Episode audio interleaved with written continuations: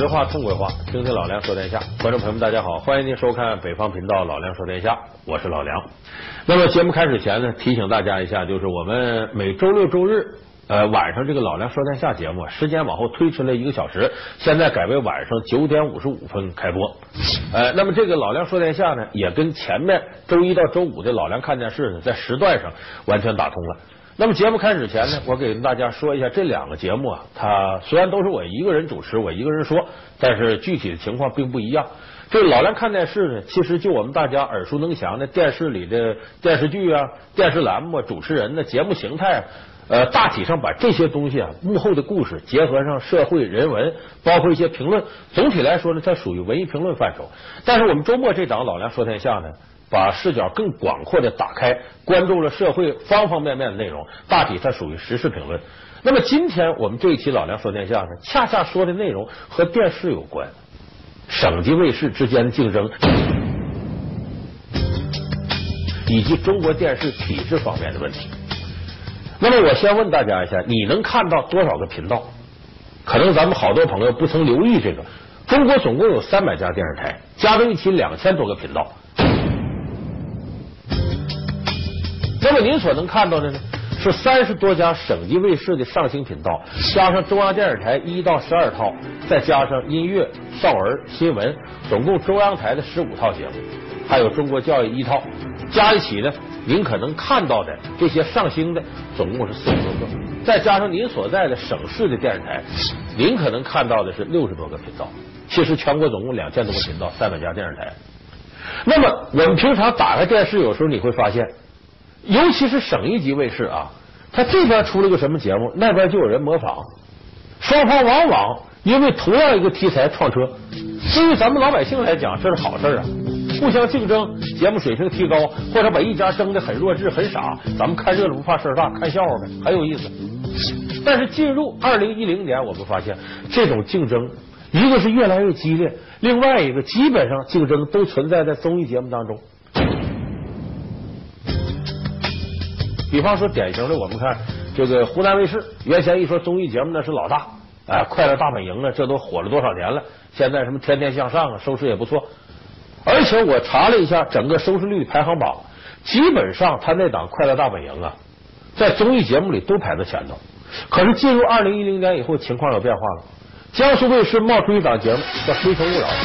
欢迎来到江苏卫视步步高音乐手机《非诚勿扰》，有请主持人孟非。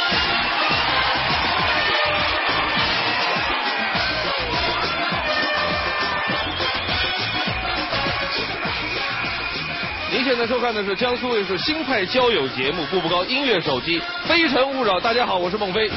压过了他的风头，三个月时间就窜前面去了。湖南卫视不干了，为什么呢？说你《非诚勿扰》是抄我的节目。湖南卫视有一档叫《我们约会吧》，跟这情况很类似。一个男嘉宾在前面展示自个儿各种各样能耐，家多有钱，下边二十四个女孩在那评判，有给摁灯的，有摁亮的、摁灭的都有。就说把原先那种约会一对一变成了这一对二四相亲式的这种展示，有什么样的印象？请考虑，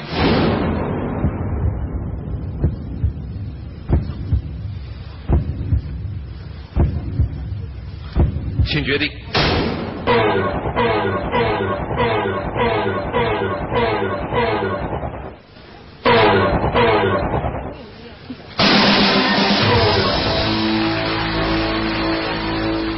这节目湖南卫视说我们约会吧，这节目就是这个形式。这是我们约会吧是有版权的，不像咱们以前说说天下文章一大抄，天下节目也一大抄。在大陆学台湾的，台湾的学日本的，日本的学欧美的，人家这个不是。湖南卫视这我们约会吧，他和英国的一家公司有版权合作。在这样情况下，非诚勿扰把这形式拷贝过去了，再挖一挖主持人，湖南卫视不干了，告诉广电总局说你这是剽窃我的东西。现在这官司这还没打利索呢。我们看不止这两家，进入二零一零年之后，什么东方卫视、浙江卫视啊，大面积的上各种综艺节目。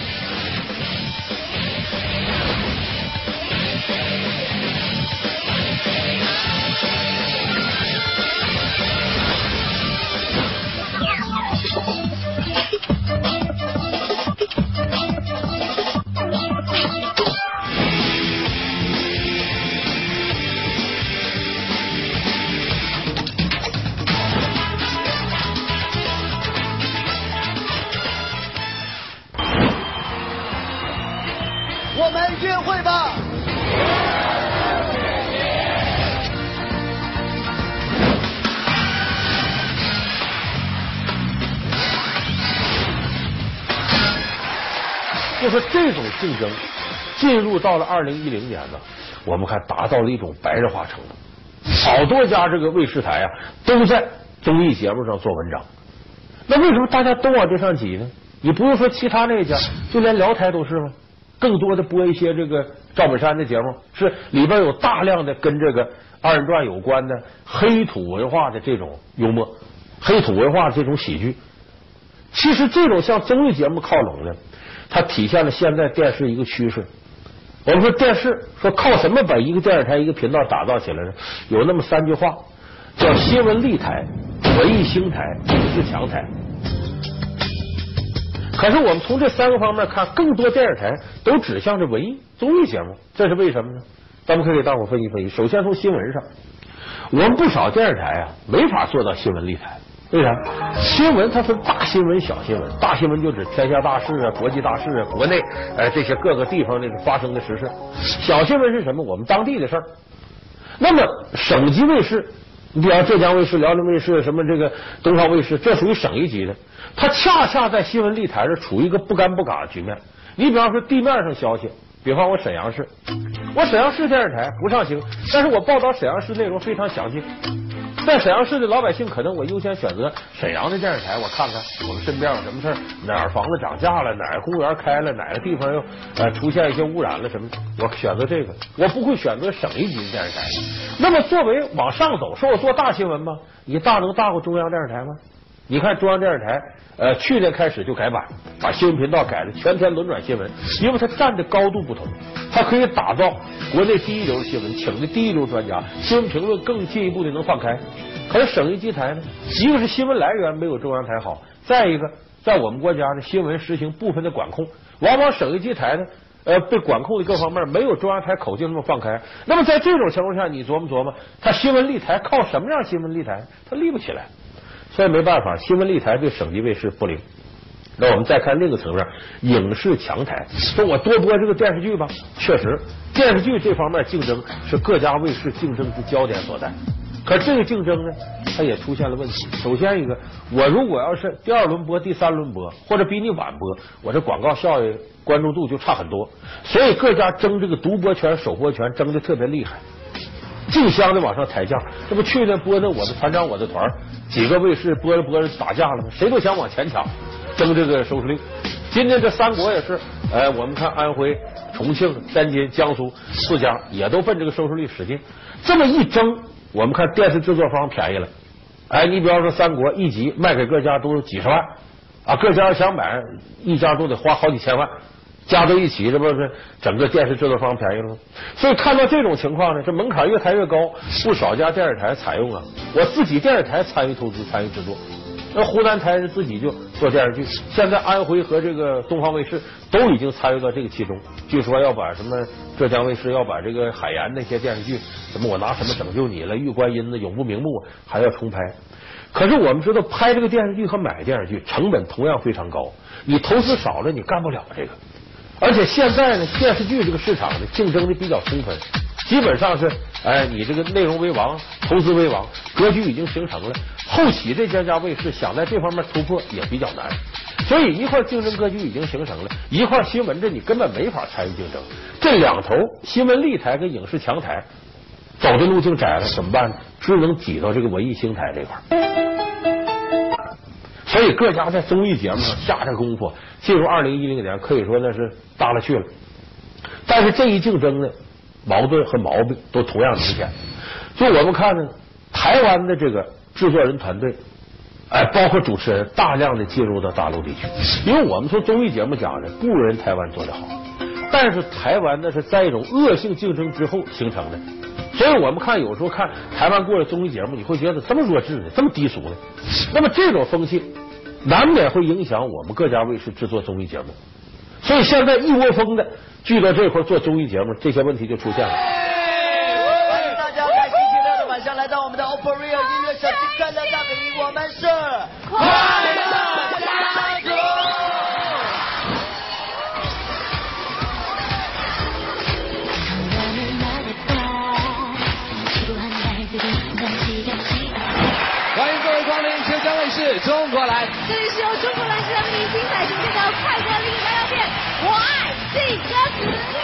现在开始，麦霸英雄会。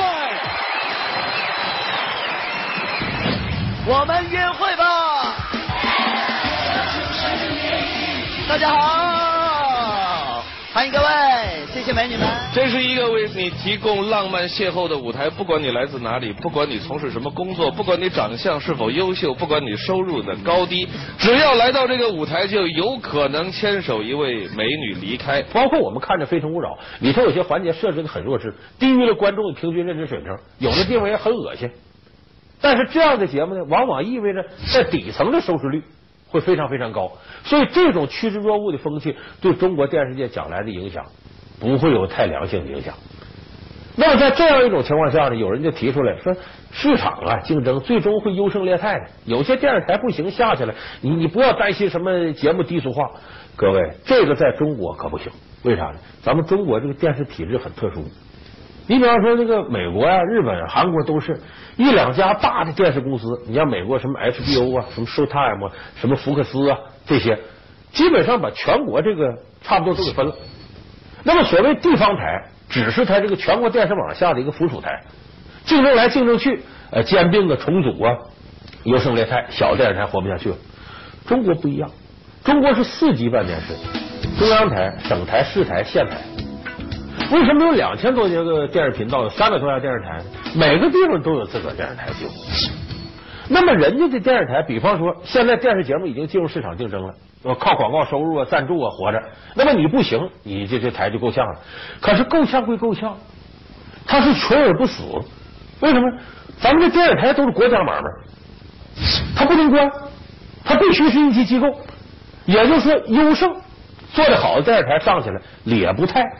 做的差劲的没有被淘汰，还在那挺着呢，挺着他死不了。要有人看着他接着投资，哎，也不兼并也不重组，他就得接着参与竞争。所以恶性竞争浪费资源，这是现在中国电视体制当中的一大弊端，很难把它在这里边直接给它根除掉。所以现在呢，有的人提出来说，那在这种呃相对来讲没办法情况下呢，你这个电视要做出自己专业品质来，不要大伙都往一块挤，都挤到综艺，都挤到哪儿，这个也不现实。为什么呢？我们想你要把它做专业了，你要花大力气打造一个节目，但偏偏咱们中国呀，在知识产权保护这方面做的很不够。你看我刚做一个节目，呼啦一堆人都模仿。这模仿就会造成什么？把你原来这个独特节目的收视率给分走了，就是他涨的收视率就从你嘴里抢出来了。那么你要想把这收视率抢回怎么办呢？你只能再做别的节目，从他嘴里再抢收视率。那这个节目跟你的专业定位很可能就不一样了。所以逼着大家，尤其省级卫视，在同一个平台上边，你做这个我也做这个，你做那个我也做那个，争来争去，大家节目都类似。你有的我也有，这这他有的我也有，弄到一块一锅粥挤到一块儿。所以这就是为什么很多台没法强调这个专业化这么一个原因。在另外还有一个体制问题，咱们从一九九九年呢，这个三十一家省市自治区呢，呃，都有了这个自己的上星电视。那么这三十多家上星之后呢，我们就密切注意到一个事情，就是这些省级卫视它的功能是什么？有的人当时提出了省级卫视要打造属于自己的特色，可这个特色很模糊。你比方说浙江卫视叫中国蓝，什么意思？山西卫视尽显中国风，什么意思？上海这个东方卫视叫看东方，这还有点归属感。辽宁叫向北方，然后一播那个呃这个台标和里边片花，说你能听到大年初一头一天啊，一听是二人转向北方，知道面向哪个观众，这还叫个定位。可是有一些东西你会发现，它的定位非常模糊。还有一些呢，本来定位好了转向了。你像广西卫视，它有一天开始定位女性频道，播了很多跟女性有关的节目，哎，都是攀升到全国同时段的排到第四去了。可是后来呢，这个自治区政府不干了，说你这个反应的有好多咱们这个广西改革大好形势没反应，得往回改，一往回改，收视下降了。还有重庆卫视，前些年收视也攀到前面去了，但是呢，重庆卫视呢。它的重庆市政府要打造这种红色经典，哎，从上到下都要打造什么舞动中国红，都改成红色经典的讲革命的一些事儿，说是好看了。这种红色经典使现在重庆卫视的收视率没有提升，反而下降了。那么为什么会出现这样一种情况呢？就是专业它的优势打造不出来呢？因为省级卫视它不仅是家电视台，它同时还是党和人民的喉舌。还是各个地方政府展示地方改革成就的一个窗口，它必须为地方的党委政府宣传做贡献，必须要体现地方改革开放的一些东西。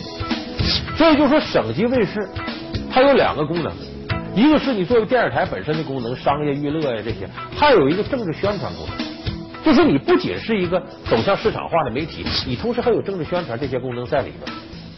也就是说，在这两个之间游走，就决定了你电视台。作为党和政府的一级喉舌，你必须得有你自个儿的这些宣传地方的东西。所以考量它的市场标准呢，并不是市场受众，而是意识形态里的一些东西。所以在这些控制之下，你作为一家省级卫视，你怎么可能把自己专业打造到底？从开始到最后，我都是娱乐，从我到最后都是女性的，都是什么？这个非常非常难。它必须有意识形态控制在里边。国时代，所以说。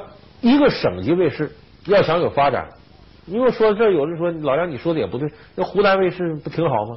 湖南卫视一个是社会当时确实对娱乐有那种需要，它占风气之前；第二个，我们得承认湖南省委省政府比较放得开，这才有湖南卫视现在这种情况。那么其他家卫视要想迎头赶上的话，必须得走一条道，就是他一定要在政治宣传这块跟商业之间寻找一个平衡点。既要符合主旋律的一些东西，同时要把商业东西勾进来，核心价值观和一些商业利益之间要有个平衡。为什么《非诚勿扰》收视率上来了？而且上头也肯定这个节目呢？最关键，它的平衡点找的好。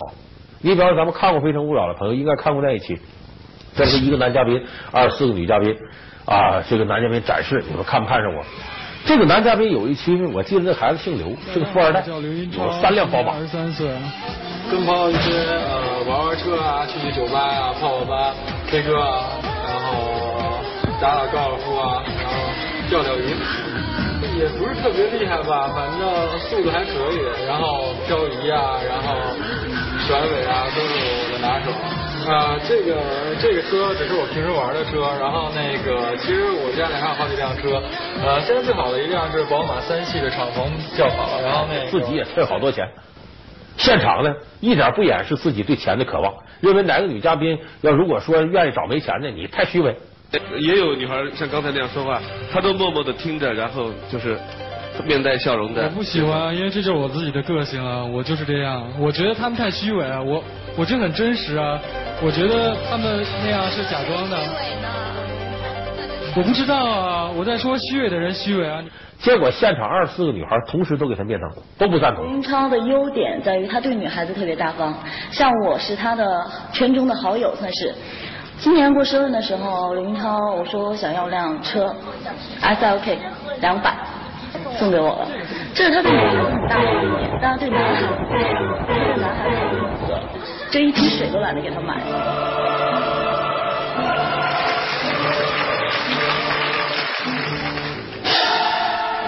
一般来说，当这个悲壮的音乐响起来的时候，现场都是沉默的。为什么刚才全场响起了掌声？来，给我解释一下。这是什么呀？这是核心价值观、主流价值观不要太拜金。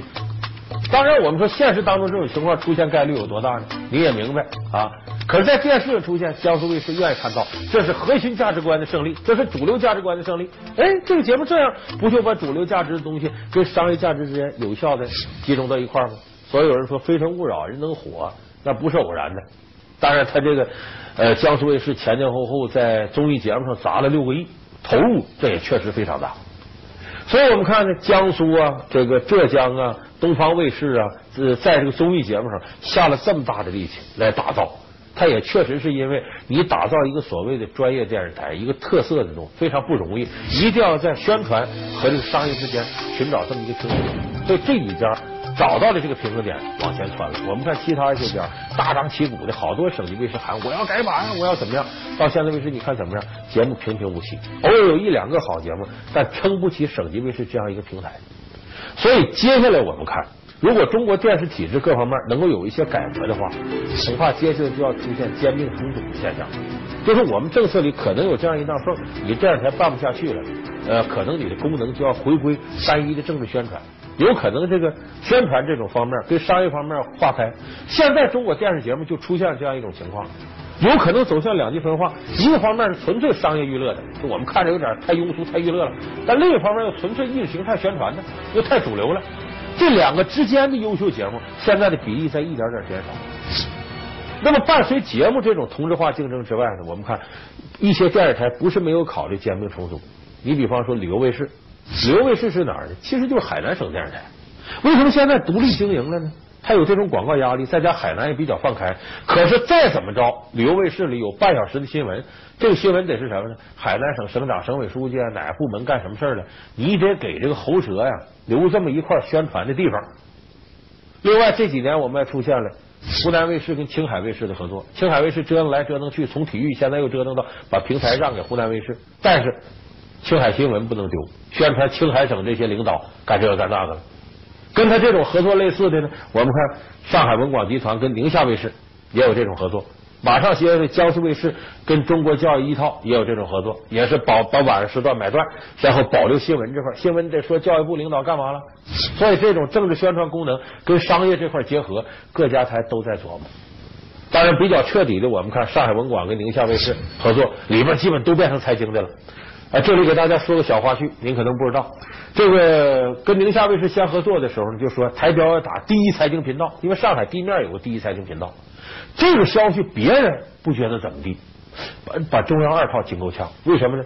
中央台改版之后呢，一套综合频道，二套经济频道，呃，后来叫财经频道，三套这个什么文艺啊，四套国际。如果你那宁夏卫视能上星，先挂了一个第一财经频道，你说这中央二套这财经频道怎么办？所以先下手为强，后下手遭殃。中央二套先把财经频道挂下，你现在打开中央电视台，你看看，一套到十二套。中央五是体育频道吗？但没挂体育频道，还是 CCTV 五，只有中央二套在 CCTV 二下边多了四个字财经频道。为啥？抢占先手，你要先挂上，我这多尴尬呀！所以你看，上星的电视竞争啊，非常非常激烈。当然，还那句话，咱们老百姓看热闹不怕事儿大，你最后只要能奉献给我们优秀的节目，咱们就乐于看到这种市场经济下的竞争场面。好，感谢您收看这期老梁说天下，我们下期节目再见。